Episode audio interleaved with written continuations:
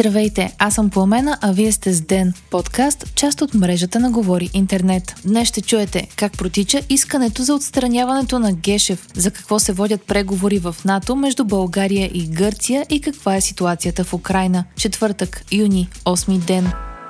Прекратена е първата процедура по искането за предсрочно отстраняване на главния прокурор Иван Гешев, съобщава БНР. Това се случи след 4-часови дебати и оплаквания от членовете на Висшият съдебен съвет, че им се оказва натиск чрез прокурорски проверки. Според професор Пламен Киров, ръководител на катедрата по конституционно-правни науки в Софийският университет, оттеглянето на първото искане за предсрочното прекратяване на мандата на главният прокурор всъщност цели по-бързото му освобождаване. Имаше две искания за отстраняването на Гешев и като се оттегли първото, се разчиства теренът второто да бъде гласувано много по-бързо, каза Киров за БНР. Днес ВСС ще се произнесе дали Гешев е накърнил престижа на съдебната власт с думите си, че е време политическият буклук да бъде изметен от Народното събрание. Според вносителите, изказването на главния прокурор е в нарушение на етичният кодекс на българските магистрати, а използваната лексика, интонация и жестове са непристойни.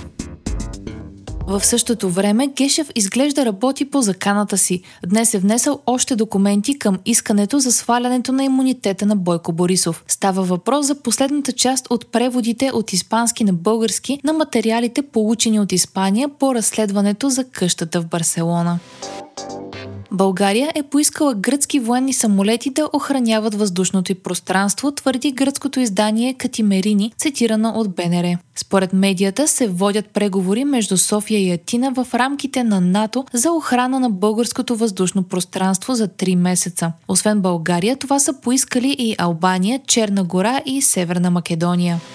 Вече хиляди хора са евакуирани от наводнената Херсонска област, след като стената на язовир Нова Каховка в Украина бе взривена. Докато Москва и Киев взаимно си отправят обвинения кой е виновен за случилото се, последиците са катастрофални. Украина може да загуби няколко милиона тона реколта, а много противопехотни мини, които са се намирали в окупираните райони, са били изместени от водата и са се превърнали в плаващи мини, които представляват голяма опасност. Според властите, 30 населени места по поречието на река Днепър са наводнени, а само в Херсон близо 2000 жилища са били потопени.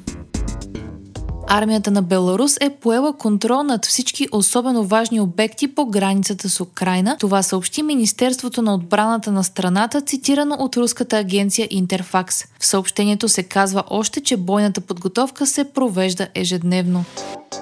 Вие слушахте подкаста Ден, част от мрежата на Говори Интернет. Епизода подготвих аз, Пламена Крумова Петкова, а аудиомонтажа направи Антон Велев. Не изпускайте епизод на Ден, абонирайте се в Spotify, Apple iTunes или някое от другите подкаст приложения, които използвате.